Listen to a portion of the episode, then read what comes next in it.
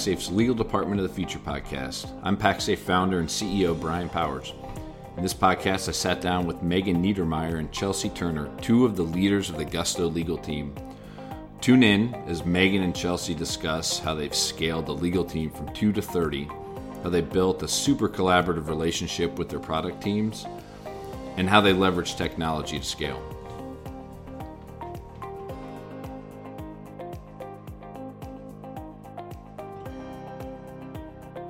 All right, welcome back to the uh, Legal Departments of the Future podcast. I'm Brian Powers, the CEO at PactSafe.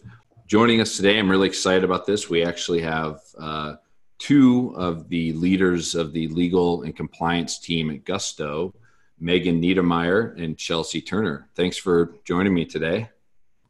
Thanks, Brian. Excited to be here. Yeah, thanks for having us. To, to get started, why don't uh, you guys tell me a little bit about your background, um, how you got into law, how you made your way to the legal team at Gusto and what makes you passionate about what you do. Sure, I'll start. Uh, my name is Chelsea Turner. Um, I've been at Gusto for almost four years now, which um, seems a little crazy in retrospect. Uh, before coming to Gusto, I actually was in law school. Um, so I actually started at Gusto as a legal intern, came on full time when I graduated law school. And before law school, I worked in international development in London. Um, so definitely took a pivot, but a, a good pivot. I'm happy to be here at Gusto, uh, mainly focusing on uh, product issues. Chelsea is one of those rare unicorn people that can go straight from law school to an in-house gig and have a super excellent career pathing. Um, I'm so excited to be here with her because she's got not only deep knowledge of Gusto, but a really great understanding of how companies and how legal departments scale. So that's great. That is rare. Yeah, it's very rare. So my name is Megan Niedermeyer. I lead the legal and compliance function here at Gusto. Prior to Gusto, I worked in a couple law firms, most recently at Cooley, where I focused on late stage private company work. Uh, prior to my career in law, I also, like Chelsea, was in the field of international development. I received my admission to law school when I was living in Afghanistan and wasn't quite sure I wanted to be a lawyer at the time, but knew that I wanted to probably move back to the Bay Area and that Berkeley would be a great life fit to start the next chapter. That's great. Think you'll ever go back to uh, big law life? I thought you were going to ask me, do you think I'll ever go back to Afghanistan? I feel more confident answering that question than I do about big law life. well, I think you already answered it. That's great. Uh, great backgrounds from both of you. Um, I love the uh, I love the making the move right from from law school to in-house. Sometimes that can be a challenge. It sounds like you've done it uh, very, very well, Chelsea. So tell us just a little bit about Gusto. What does Gusto do? Great question. Uh, so Gusto is a people platform focused on payroll services, HR compliance, and health insurance benefits for businesses across the U.S. We more recently moved into the field of financial prosperity, so financial products that can help businesses offer benefits to their employees so that um, financial prosperity can be something that everybody works towards. One thing that drew me to Gusto is the, the really clear mission to focus on creating a world where work empowers a better life. I think it's a special place to be a lawyer because all of our products are meant to lift the compliance burdens off of business owners so they can focus on what they do best, which is running the substantive business, creating cool ideas and pushing those out into the world and taking care of their employees on a one-to-one personal basis. So Gusto offers these solutions to be the interface between government and compliance and paperwork and things that are really um, kind of the bane of business owners' existence. We take that burden off and, and help uh, business businesses run more smoothly. So describe to me the the function of the legal department at Gusto. What do you guys like? What do you focus on? Um, what's your day to day look like, both at a strategic level and a tactical level? Yeah, our function really is to, is a um, factor of what our product is. So I think in in companies, legal departments have different roles to play. One of the interesting things about our legal department is legal and compliance. We play a really important role in our product development because our products are so focused on regulated, regulated industries that are rapidly changing based on new laws on a 50 state basis, on a federal basis, you think of innovations in health insurance, you think of tax code changes that happen annually, you think of HR compliance issues that are constantly changing. Uh, the role of our, our legal and compliance team is really uh, a reflection of the fact that the company is, is focused on highly regulated fields. So one thing I'd call out for our team is um, we're very we're very involved in the product. Um, the teams who create the products are never hesitant to reach out to us to ask our opinion on, hey, how would this look? How would this create more or less risk? How would this take this um, reporting burden or this other burden off of a business owner? Um, and then the other thing to notice is uh, the legal department is a function of both the kind of strategic business partner aspects of what we do, but also we have an operational team that's really on the ground and supporting both our internal customers and our external customers. So, legal and compliance here at Gusto are a team of almost 30, comprised of some of the more traditional legal department roles that you might think of employment lawyer, product counsel, privacy lawyer, commercial contracts counsel, but also an operational team on compliance that work hand in hand with our customer support and our sales teams on thinking through health insurance and payroll tax issues. Chelsea has seen a huge growth of our team from, I think you were the second lawyer, yep. and we now have a team of almost 30. I've been at Gusto for a little over a year and have watched the team almost double in size, but um, Chelsea has seen way more changes than that and um, can, can probably talk to how our, our role as a team has evolved over time. Yeah, I, I, like to joke that our, our co-founders and kind of our leadership team here at Gusto uh, keep on choosing the most regulated um, and complex industries to move into, uh, which means we need an army of not just lawyers, but people who are passionate about and experts in uh, any subject area. So this is going to be the people who are just knee deep in IRS regulations and understand it uh, backwards and forwards. Someone who, uh, you know, is a reformed lawyer, uh, so to speak, who uh, is obsessed with health insurance and knows how the carriers work and is working with carriers to modernize how we offer health insurance nationwide. Um, so we're definitely a much larger team than your average legal and compliance team would be at a given startup, given our size. You brought up two things there that uh, that I think would be really interesting to dive into here. That's a lot of growth on a legal team how has that happened? How did you know it was time to to kind of grow the legal team um, to that extent? That's some pretty significant growth, and I think people will be really interested to hear kind of what the strategy was there and, and how you actually did it.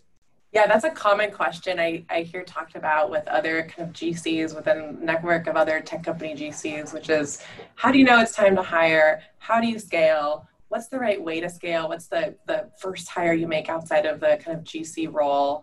Uh, it really is company dependent. Um, and I think that there's lots of tactic, tactics you can use to bridge the gap between having one lawyer or two lawyers when you really need 10 lawyers. How do you get from that one to two to 10? And um, how do you know it's time to not only max yourselves out, but bring somebody else on board so you don't have to max yourself out. Chelsea has lived through this intimately and knows what it's like to scale a team and um, some of the hacks we used um, in the in between stages to get us from A to B. Yeah, unfortunately, when you realize it's time to hire someone or grow your team, it's probably too late. Um, and re- the real realization is a byproduct of the pain that you're experiencing. Um, and so, as you try to, you know, juggle um, all the things that a, a small team um, handles on a legal team, and you start thinking about leverage. Um, sometimes you think maybe it's time to bring in the expert, spend the money, bring a full time person, but other times, usually, there is some middle ground. You think about you can always hire um, you know independent consultants uh, we have a very successful legal internship program which allows us to kind of leverage them uh, for research and kind of more trainings and things that aren't necessarily worth our time um, and then also software. I think that's really important to uh, create things that are self-serve so that things aren't just coming into your email inbox, right? The people are creating a ticketing system so you can prioritize all of the work that needs to be done in, on any given basis. I, I would like to quote like one of my favorite colleagues at another company who leads the legal function he likes to say no one gets a prize for having the most lawyers in a company. And really it's less about the size of the legal department but more about are you meeting the business needs in a way that the business feel like it is justified to have that headcount to support the, the really fundamental goals of the business which is grow the business serve the customers. Um, so for us, the size of the team is more of a reflection of the operational aspects of our compliance, the highly regulated industries that Chelsea talked about. Um, and the interns have been such a great way to, to bridge the, the legal gap of, okay, we think we need some more people to do X, Y, and Z. We're not sure that we're totally there yet. How do we beta test that? Bring in a super smart person to come do it on an internship level. And that can help bridge us from uh, knowing we need to hire, but actually being able to hire and have someone on the ground. Yeah, I'd say there are two types of hires, right? One is going to be we just need more hands on deck because there's too much work to pass around. And the other one is we need to work smarter or move quicker, um, and we need to bring an expert in. And Gusto's done um, both throughout uh, my time at Gusto. Uh, in the beginning, more more hands on deck, and then later thinking if we want to move into kind of financial prosperity, which we talked about, then it's time to bring in a you know financial services lawyer, someone who can get us to zero to 100 much quicker than someone who's maybe a jack of all trades there, there's an article that gets passed around a lot in the legal and compliance team here at Gusto, and I think more broadly in the company. But it's a blog post by someone from First Round Capital, and the title is something like "How to Share Your Legos" or "The Importance of Sharing Your Legos." And essentially, the theme of the article is, "Hey, you're at a fast-scaling company. That is so exciting, but." it is also a little bit like being a kid in a playroom with a bunch of Legos. You can build something yourself, but it's way more fun to build with others and you can build more complex and cooler things when you bring others on board. So a little bit of our um, department's growth has been a how do you share your legos? When is it time to give up something in your portfolio and pass that off to another body either because of volume based concerns or because of specialization? So i know my job has changed multiple times. Kind of every couple months you have to share your legos and hire yourself out of a job in some sector area or another um, and Chelsea's job has done that even more so because she's been at Gusto longer and has seen things progress from kind of one end of the spectrum to the other extreme. One example of that that I think of a lot is in the early days, we didn't have a super robust security program. And so legal played a much larger role in things like um, SOC audits and reports and um, disaster recovery plans and incident response management, security issues overall as our security team has really been built up with the addition of um, Frederick Lee, who came over from the prior CISO from Square, he's now the Gusto CISO. We've seen the legal department have to take a little bit of a step back and recognize that we've got experts in in here who are taking taking up the torch and doing the work that maybe we used to do. So sometimes it means sharing your Legos within people uh, for your team that you hire specifically for volume or specialty based roles. But sometimes it's also sharing your Legos on other close stakeholders and other teams within the business. Wow, that that's really interesting. I've never heard anybody apply any sort of framework like that to building a legal team. So that's kudos to you guys your legal intern program does it look like a um, like a clerkship in a in a law firm or is this like a summer internship? Is that a full-time hire talent pipeline for you guys or yeah, so we we have two legal interns um, this in the summer, um, and we you'd be surprised we get around 300 applicants um, whenever we post our summer internship hiring and wow. we you know from the from you know top law schools across the country and we really use the summer to invest in them um, and use their research and and uh, kind of fresh eyes uh, to help us uh, conquer some of our uh, you know volume work as well as uh, really give them opportunity to hone their research skills and we also then uh, allow them to stay on part-time during the school year so that they can continue you know obviously for a student earning money but for us being able to continue to leverage the, the investment we put into them during the summer. Um, it really uh, increases our bandwidth tremendously. Chelsea's being um, very humble about this, but really the legal intern program is completely managed and run by Chelsea, and she's done a really awesome job of finding incredibly bright, roll up your sleeves type of students who want to learn the business in a way that's not just a lawyer hat, but sort of also a business leader hat. Um, Chelsea herself was a former intern at Gusto and um, is probably the exception to the rule for hiring straight uh, from law school to in-house. but uh, she's so great that I'm sure there's others out there like her. that yeah, that, it sounds like a great program. Another thing that you brought up that was interesting said uh, you know you're very involved in the product and and something that really stuck out like that I would expect that, but you said that you know the product stakeholders never hesitate to reach out, right? How'd you crack that code? Like it, it what is the relationship between legal and product and and you know how have you managed that I think one thing that we think about a lot internally at Gusto is our product isn't just a software. So it's not just us sitting down side by side with engineers or product kind of typical PM product leaders, but we consider our product our software plus our people. So our customer service organization and our sales organization are equally important part of our product and help create this customer love flywheel that accelerates uh, our customers' desire to want to adopt and utilize the product.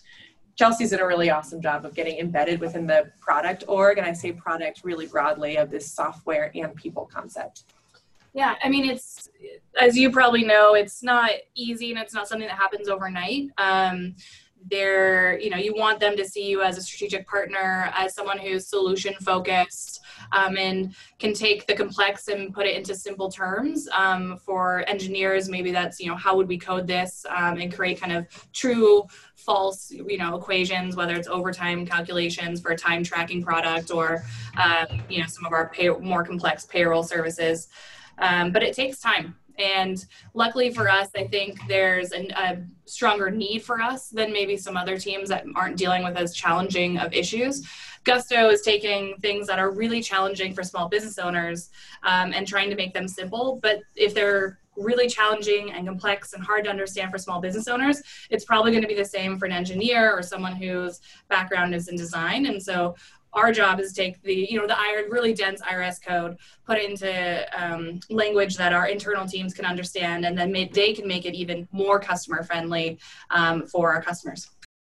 I can tell you that uh, uh, both from people i've talked to on the podcast and uh, inside of pactsafe's customer base that not all legal teams have such a uh, collaborative and healthy relationship with products. So that's that's great it really helps when you put your best lawyers into the product org. And so if you've got a lawyer that people like, that they want to work with, that they are friendly with, that they trust, that they can hang out with after work or get dinner or lunch with on the Gusto offices, um, that goes a long way.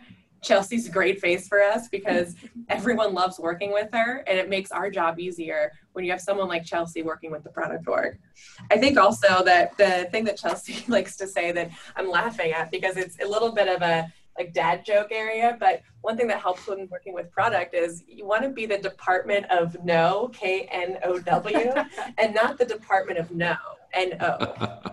So when you definitely can, a dad joke, but I'll, I yeah, definitely it. a dad joke, right? but when you can bring that that kind of like here's some additional things that might help you in thinking about our product. When you bring that to the table, it's very different than coming to the table with that. No, this isn't going to work. No, this isn't going to work. No, you can't do that. Yeah, most. I mean, it, product teams the you know we have a bad reputation uh, of product counsels. They think we are going to be the wet blanket the one who says no. And so if you can say no but um, and offer more solutions um, they that goes a long way for them wanting to come to you at all. Um, and then i'd also say something that really helps um, when you have a new product person come in is have that introductory meeting with them. Gusto has a great culture where when someone comes in their um, their manager personal empower is the term we use sets up a list of people they need to meet with um, so they can get to know them. And so what I do, um, I have a little practice. I meet them, and then we also brainstorm like, what could I do? What are products we could create? And that way they start seeing you as a strategic partner, not necessarily just a gatekeeper. It's brilliant. It's uh, I'm hearing a lot of things that uh, I've not heard from other people before, and we have a lot of these discussions. So and I'm going to uh, make sure that our product marketing team puts Department of No into some of their collateral because I love that's. Did you guys make that up? I give credit or, to Chelsea on this one. no, okay.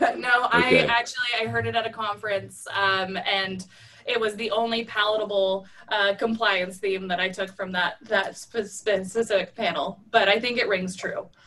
But it, you're right. It, it does. It sends the perfect message to you know products and other business stakeholders, right? Because legal always gets a bad rap. I mean, we all know that as lawyers, but um, yeah, it, little things like that go such a long way.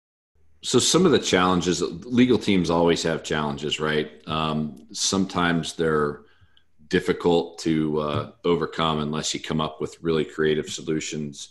Um, talk to me about how some of the things that you've been able to do that might be unique to your team to, to overcome some of those challenges.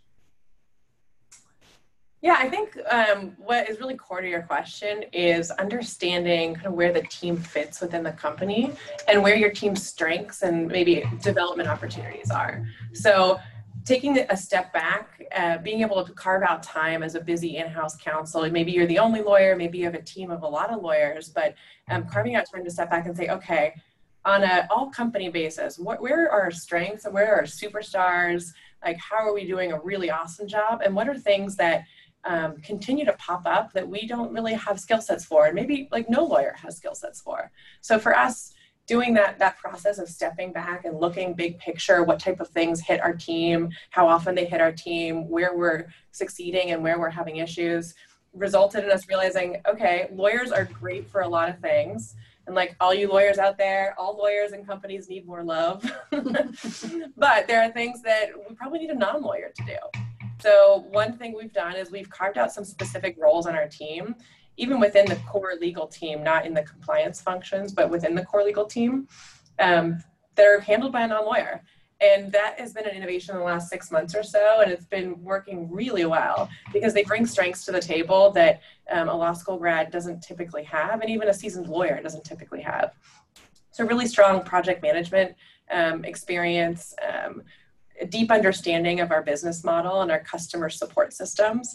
Uh, we brought in somebody who was an all-star kind of customer service organization member, is a couple years out of college, and she is now handling all of our kind of volume-based work on the legal team that relates to um, UCC liens or subpoenas or um, kind of day-to-day issues that pop up as a result of being a large payroll company that has a hundred thousand businesses on our platform. We get um, notices and questions and escalations routinely, and having one of our lawyers spend time doing kind of getting in the weeds with a certain customer and trying to help them out wasn't a great use of our time and none of us were really good at it. And here we here we have this all-star customer uh, focused person coming in and taking all of that off our plate. It's been a huge uh, lift off of our shoulders and chelsea is kind of managing that program of how do we take repeatable processes and hand them off to non-lawyers where possible. Yeah i'd say lawyers we we think we often like to do it ourselves because we think we can do it the best um, but it doesn't mean we should be right? It's not necessarily always a good use of your time and there are people who probably do know your product better um, or know how to you know work uh, data software better than you do um, and can use those skills to really leverage the team better yeah, for us, the non-lawyers on our team, like what makes them so great um, is either they bring complementary skill sets that help leverage and propel our expertise even further. So like hyper organization, great program management experience, deep understanding of our business, all of those things make the legal expertise we have go even further. Makes perfect sense. So tell me about how you leverage data and technology, whether it's legal tech or other pieces of technology to optimize the way your team functions? This is an interesting question because for me, this also relates a little bit to OKR setting and um, kind of for legal departments everywhere, you'll likely be pressured into saying, okay, what are your OKRs for the quarter? What are your OKRs for the year? How do they fit in with the business objectives? And OKR setting for a lot of teams is super straightforward. You're going to build this, you're going to meet these numbers, you're going to keep these metrics. For legal departments, OKR setting can be a lot harder because much of what we do is very reactive in support of the business for things that you can't really anticipate coming up. Certainly, some of it is proactive. You can plan to help a team build a product, you can plan to issue um, a certain type of training. You can plan for transactions, but there is so much of our day to day that is unplanned um, that is a surprise and sometimes really cool surprises. That, that's what keeps us in these jobs and um, is what's exciting to be in house. Um, so OKR setting generally, it's it's hard for teams to do uh, because you don't really know what you're going to get into. I think the importance of the data piece is it can both inform our OKR setting, but also reflect what we worked on historically the last quarter. So that when you come to the end of the quarter and you think, oh, we planned for these OKRs and we got some of them done, but we didn't because we got derailed by these other things that were going on in the business. Having those metrics is really important to say, hey, we're still making progress. OKRs are good to only a certain extent for legal teams, and we can still show that the work that we are doing through these other metrics and methods. Uh, for us, we've really adopted the technology that other parts of the business has used. So Jira, Salesforce, um, leveraging those for some of our day-to-day legal work has been really helpful to show pure numbers. Yeah, I would say that so much of what we do is reactive. And so, um, kind of what Megan's talking about for OKR is usually at the end of quarter, we say, okay, well, we didn't make our OKRs. And other teams, that might be a bigger problem. Uh, but for us, it's that a lot of things came in the way and we had to, you know, protect the business and propel the business in ways that we didn't foresee. And so what that means is when you're being reactive, it's a lot harder to communicate uh, to your finance team or to whomever that maybe you do need to expand your team if you don't have data that's been tracking all of the work you've been doing that maybe didn't result in kind of a new shiny product or some kind of certain launch because what we do day to day um, really stays under the radar for most. Yeah, and I'll give some concrete examples of that. So, our um, part of our product is our people who serve the customers, and our, our people portion of the products, our customer service and sales teams, they utilize Salesforce primarily. Our benefits compliance team has done a really great job of also utilizing Salesforce so they can track and advise within the system that the rest of the business is already using so that at the end of a quarter you can easily pull metrics like number of times the benefits compliance team or lawyers there um, advise on, a, on, an insurance escalation issue or help determine a concession that was in compliance with law or uh, advise on an ACA filing. Those are really cool numbers to have, but you can, you can see the, the growth of the volume of that business over time and how that volume impacts a legal and compliance team. Anytime you have more customers, you probably have more touch points with legal and compliance. Another example is just our use of JIRA. So our engineering org really relies on JIRA primarily to submit tickets and issues and questions and requests. It's really cool that as a legal department on a quarterly basis, we can run reports that say, wow, we got this number of, you know, hundreds of questions this quarter, um, spanning the gamut from um, an engineering type question to a customer service question to a privacy question. We can delineate types of questions we got, when we responded to them, how long it took us to respond. That's also the process we use for submitting commercial contracts. And our commercial contracts guru uh, is just pedal to the metal on hundreds of agreements that she reviews on a quarterly basis. And she uses Jira to to to manage the progress on on all that. Yeah, we use probably two methods on our commercial contracts end. One is um, for agreements that other other business units want to enter into, whether it's a vendor or something else. Those will be submitted through JIRA as a ticket that goes to legal, and they say, "Hey, legal, we want to enter into, you know, let's say a consulting agreement for a training for our team in, in a month from now. Can you review the agreement? That creates an automatically linked ticket to our finance team and our security team so that any commercial contract we enter into is blocked from approval unless and until finance approves the budget security approves from a kind of security vendor relationship perspective. And legal has reviewed the contract, marked it up if necessary, and sent it back to the business owner. That business owner then is empowered to go negotiate, to send the new draft, and then ultimately, once legal is kind of sign, final sign off, to get that executed by the other party. So that's sort of a typical vendor contract relationship. We also utilize legal tech options for automating commonly received contracts. That's been the coolest thing that we've developed, I think, in the last year on the contract side, which is just more and more thought into hey, what sort of things are we seeing time and time again? How do we make this easier, smoother, uh, repeatable, and more self service? How can the business do this without us getting in the way? And surprisingly, there's actually a lot of ways you can remove lawyers from the equation while also having great oversight and controls. So we use a couple platforms that have pre-populated types of agreements like NDAs, um, offsite activity waivers, consulting agreements. There's a couple others that we think are generally easy to create one standard that everyone can go off and sign.